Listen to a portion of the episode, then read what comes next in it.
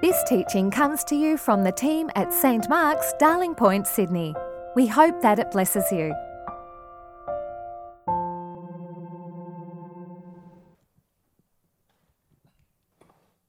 The first reading is Psalm 111. Praise the Lord. I will give thanks to the Lord with my whole heart, in the company of the upright, in the congregation. Great are the works of the Lord studied by all who delight in them. Full of honour and majesty is his work, and his righteousness endures forever. He has gained renown by his wonderful deeds. The Lord is gracious and merciful. He provides food for those who fear him. He is ever mindful of his covenant.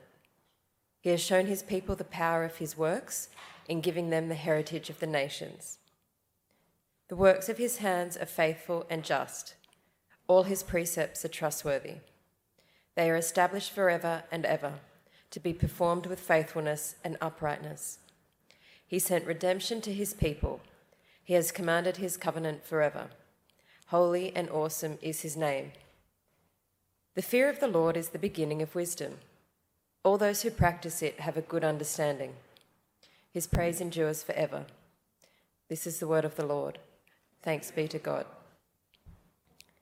The second Bible reading is from Luke chapter 1, verses 68 to 79.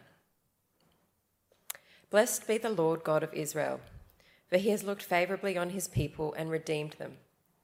He has raised up a mighty Saviour for us in the house of his servant David, as he spoke through the mouth of his holy prophets from of old, that we would be saved from our enemies and from the hand of all who hate us.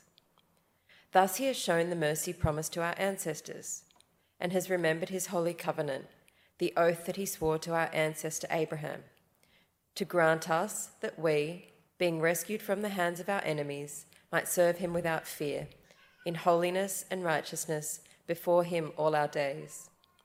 And you, child, will be called the prophet of the Most High, for you will go, the Lord, go before the Lord to prepare his ways, to give knowledge of salvation to his people by the forgiveness of their sins by the tender mercy of God, the dawn from on high will break upon us, to give light to those who sit in darkness and in the shadow of death, to guide our feet into the way of peace. This is the word of the Lord. Thanks be to God. Almighty God, we thank you for your holy word. May it be a lantern to our feet, a light to our paths, and strength to our lives. In the name of your Son, Jesus Christ our Lord. Amen. Well, how do you feel about 2022? What will this year be like? Better than last year? Will this be the year that God turns things around? Remember 2020?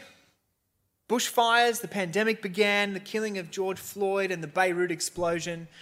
The end of 2020, we were saying, great, let's bring on 2021.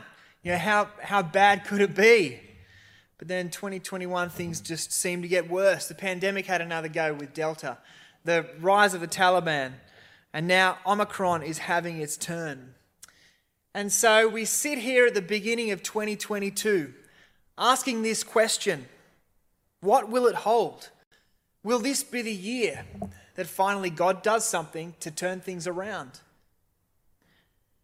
Now, whatever happens in the coming months, really, this question we, we could ask it any year. Will this year be different? Will the bad news continue unabated? Or will God step in and do something? Now, God's people have been asking this question for centuries. Zechariah was a Jewish priest living in Jerusalem around 2025 years ago. He served faithfully in the temple, and he and his wife Elizabeth, they were uh, faithful and righteous to the Lord. And so, with many of the Jewish community, they were waiting on the Lord. They were asking this same question When's the Lord going to do something and redeem our nation? Turn things around.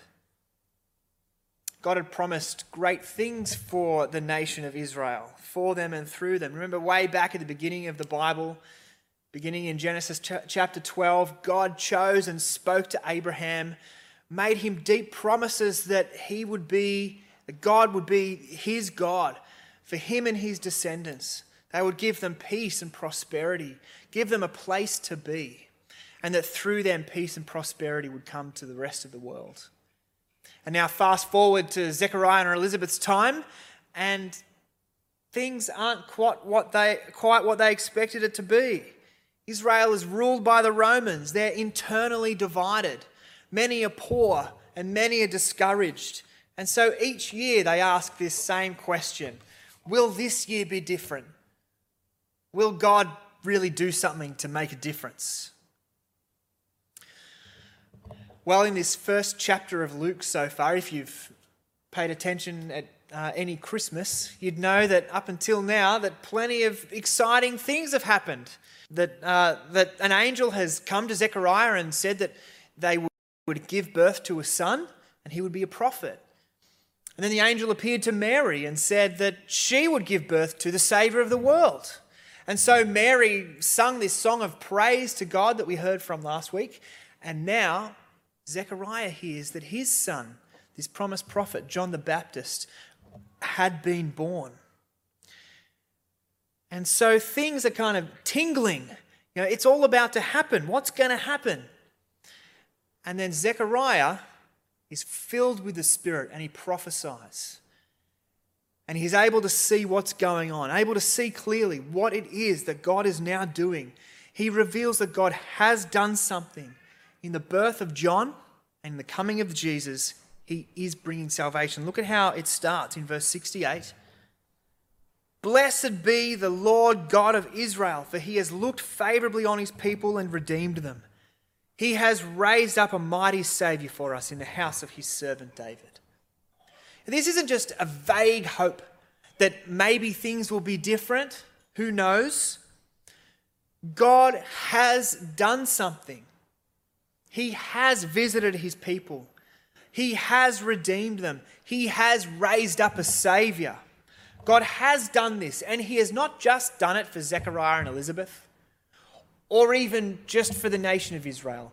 He has done it for you and me today, this year. But what does that even mean? That God has brought this redemption, made this big difference? Because it sure doesn't seem like it when we look around, does it? Things still weren't right for Zechariah, and things still aren't right for us. So, what is this redemption that God has already achieved, and how does it make any difference? Well, first of all, Zechariah says that God has defeated our enemies.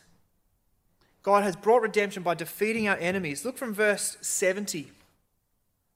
As he, as he spoke through the mouth of his holy prophets from of old, that we would be saved from our enemies and from the hand of all who hate us. Thus, he has shown the mercy promised to our ancestors and has remembered his holy covenant, the oath that he swore to our ancestor Abraham, to grant us that we, being rescued from the hands of our enemies, might serve him with fear. God redeems by delivering his people from their enemies. Remember back in the book of Exodus, when God saved his people from slavery out of Egypt, he did it by defeating the Pharaoh and the Egyptians who were oppressing them. And now he has done it again. Now, at one level, who, who were these enemies? At, at one level, it's uh, that Israel were being occupied by the Romans. So their enemies were the, the occupying forces of the Romans. But as we see Jesus born and then his life and ministry unfold, we see that there's something deeper and much more serious going on. For those first century Jews and for us, the most serious enemy was Satan and the evil forces of sin and death. There is real evil spiritual power in the world. Satan is real, he deceives and draws people away from God. So, sin and evil isn't just something abstract, just an idea, or nor is it just some just kind of good or bad things that we do. There is a power over us that holds us captive.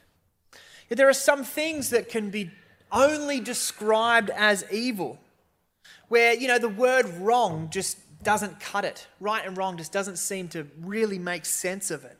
Only evil will do to describe it. The final solution, or the murder of a child. Or look at the way that we, humanity, have just been destroying each other for millennia. And this we just continue in this pattern. We think we progress, but there's very little moral progression. And no matter how hard we try, we are held f- captive to forces outside our control. But when Jesus came, he faced evil and he saw people who were held captive by evil spirits and he delivered them from that captivity. He healed people in the grip of dark sickness. And when Jesus even faced death, he raised people from the dead. And when, we, when he himself died, he rose again, defeated the power of sin and death and Satan once and for all. And so, if you follow Jesus, you have been redeemed from these most powerful enemies. It is finished. The battle is won. Now, we still do experience the death throes. Your evil still rears its head, but it won't win. The point is that it won't win. The game isn't over yet, but the scoreboard is fixed. The lead is too long. There's no comeback. The battle is won. And so that means that you don't have to be afraid. Whatever 2022 holds in store, don't be afraid. The evil that you see, it won't win. The patterns of darkness in your heart, God can overcome them. The sickness that we see, it won't last. And the death is finished. It will come to an end. God has defeated our enemies. But the point about God's redemption is that it's not just that He's redeemed us from our enemies, He's also redeemed us for a purpose. Did you catch what that purpose was? Look again at verse 74. We're rescued from our enemies so that we might serve Him without fear in holiness and righteousness before Him all our days. The very reason that God has redeemed us from the powers of evil is so that we would serve Him. We are redeemed to serve God. Now, if you were to have a personal mission statement, what would it be? Some of you might already have one. What is it? What is it about you that defines the things that you do in life? What shapes the things that you decide to do? Is it to inspire? Is it to love? Is it to travel the world? To experience things? Now, God calls us all to all sorts of different vocations and tasks in the world. But if you're a Christian, the most fundamental purpose for your life is here in verses 74 and 75 to serve God without fear in holiness and righteousness before Him all your days. Now, that's a New Year's resolution. I'm not sure that any of us can successfully keep it every hour of every day, but as an aspiration, as the direction, the purpose of our life, to serve God without fear in holiness and righteousness all our days. This is a verse to copy out, to stick it up on the fridge, to put it as your desktop on your computer. Set a reminder on your phone every day to come up in the morning. Oh, must remember to serve God without fear and holiness and righteousness before Him all our days. Good, I can tick that off at the end of the day. And the thing about this purpose of serving God is that it really does make a difference. We ask, well, what's God going to do in 2022? Well, here we can say, what's God going to do through me in 2022? Because when we serve God in holiness and righteousness, we bring God's transforming holiness and righteousness to the people and the world around us, in our families, our workplaces, our communities. We are redeemed to do these things in His name, to fearlessly bring His holiness to the world. But God doesn't just leave us to it, He transforms you for it. You later in verse 79, He speaks about light and guidance that God brings. A light is a rich metaphor in the Bible, and it includes guidance that God gives us by His Word. His Word is a light. Notice that prayer that I prayed before I started. His Word is a light, a lantern to our feet and a light to our paths. It shows us the way of holiness and righteousness. They teach us to live well in a way that pleases God and brings that light to others. And His Spirit, as we engage with His Word, His Spirit transforms us for a life of peace with each other. And so this year, remember that you have been redeemed for this purpose. So won't you join with me in serving Him all your days, all 365 days? Minus 23. Well, finally, God's redemption means that we have forgiveness and peace with God. Forgiveness from sin and peace with God. From verse 76, Zechariah speaks about his son John. Now, did you notice? Zechariah, he prophesies this, this poem, this song, after he hears that his son John has been born. But notice he hasn't mentioned anything about his son yet. He's talking about the Savior, Jesus Christ. But it's only here that he starts to talk about his son John. And so he says, And you, child, will be called the prophet of the Most High, for you will go before the Lord to prepare his ways, to give knowledge of salvation to his people by the forgiveness of sins. John the Baptist was a bit of a radical figure you remember him? He's wear, clothed in, uh, in uh, camel's hair and wears and eats honey and wild locusts. And he's out there in the, in the desert and calling people to repent because the Lord is coming. And sometimes it takes a really radical figure to wake us up, to see what is most crucial, what it is that is the most important thing that we need the, the things that we must attend to before all else. And Zechariah says here that John's task was to bring this message of salvation by the forgiveness of sins. And see, our redemption isn't just from the powers outside of us, but also from what's inside our own hearts. Because those first century Jews, Zechariah and, and his brothers and sisters, and the rest of us, we're not only captive, we are also complicit. Their nation and the rest of humanity, we've turned away from God. They've worshipped other gods, forgotten to love, and forgotten to show the mercy that we're supposed to show. The nation was guilty. All of them were guilty. We, before God, are guilty because of our sin. We do wrong. We don't do what is right. And we love it. The deepest problems in the world aren't caused by a lack of money or a lack of education or deficient leadership. These are real problems, but they are superficial and they are proximate causes. But the deep cause, the deep issue is the human heart, our self interest, our lack of compassion, our pride, our greed, our harsh words, our living out our passions and pleasures. Like Israel, we're not only captive to our circumstances, we're complicit in the evil of the world. And that means that we face God's judgment. And so the solution the deepest solutions aren't just better business or better government or better education. The real solution is dealing with our sin. And that's what God has done for us in Jesus Christ. He paid the death, paid the penalty, paid the price for our sin by dying on the cross.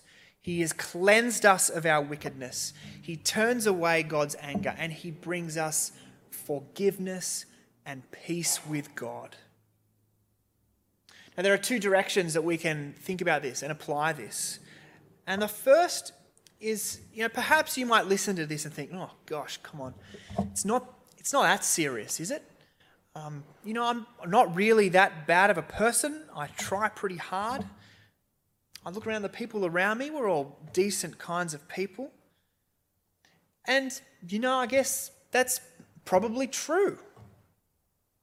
But the message here is that in all of us, there is always that darkness, that, that deep problem that permeates us. Your heart, my heart, and all of our hearts. These things, we hurt each other, we hurt ourselves, and we bring the judgment of God. And if that weren't true, then Jesus died for nothing. Why else would God send his son to die on the cross, but to deal with a problem that we all face that's so serious? And so, what you and I need isn't just some inspiration or some spirituality your greatest need, and this is what radical John the Baptist is telling us today your greatest need is to have your sin forgiven. And that's exactly what Jesus has done. And you just need, we just need to take hold of it.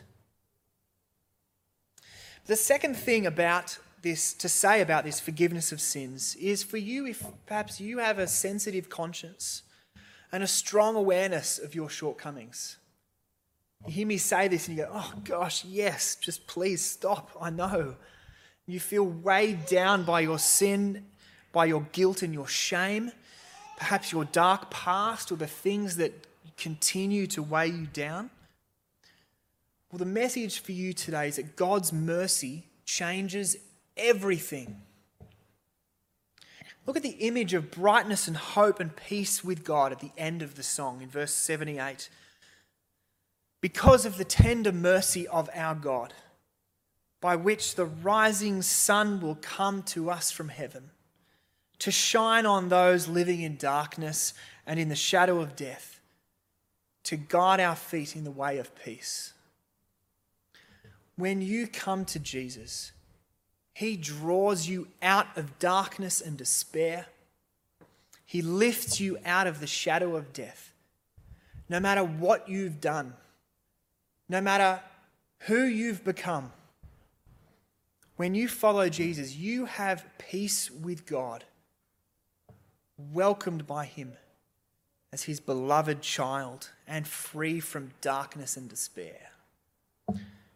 God has brought forgiveness of sins and peace with God. So, what's God going to do in 2022? Well, I don't know. But I do know this that God has brought redemption in our Lord Jesus Christ. That he has defeated our most serious enemies, our mortal enemies of Satan, sin, and death. That he brings you and me forgiveness and peace a deep peace. And that He has done these things to redeem us, to make us into new people who serve Him and bring His holiness and righteousness into the world all our days. Let me pray and ask God for His help as we seek to do this. Our Father, we praise you for your goodness and for your grace, your compassionate mercy that you have lavished on us. Thank you for your forgiveness, for your redemption. Thank you that you have set us free to live these lives of humble service. And we pray for your empowering spirit that you would be with us today and tomorrow and the next day and every day, that we would serve you without fear and bring honor to your name. And we pray these things in the name of our Lord Jesus Christ. Amen. Thanks for listening. Please visit our website at www.stmarksdp.org to subscribe to our new episodes, browse more resources, and find more information about the community of St. Mark's.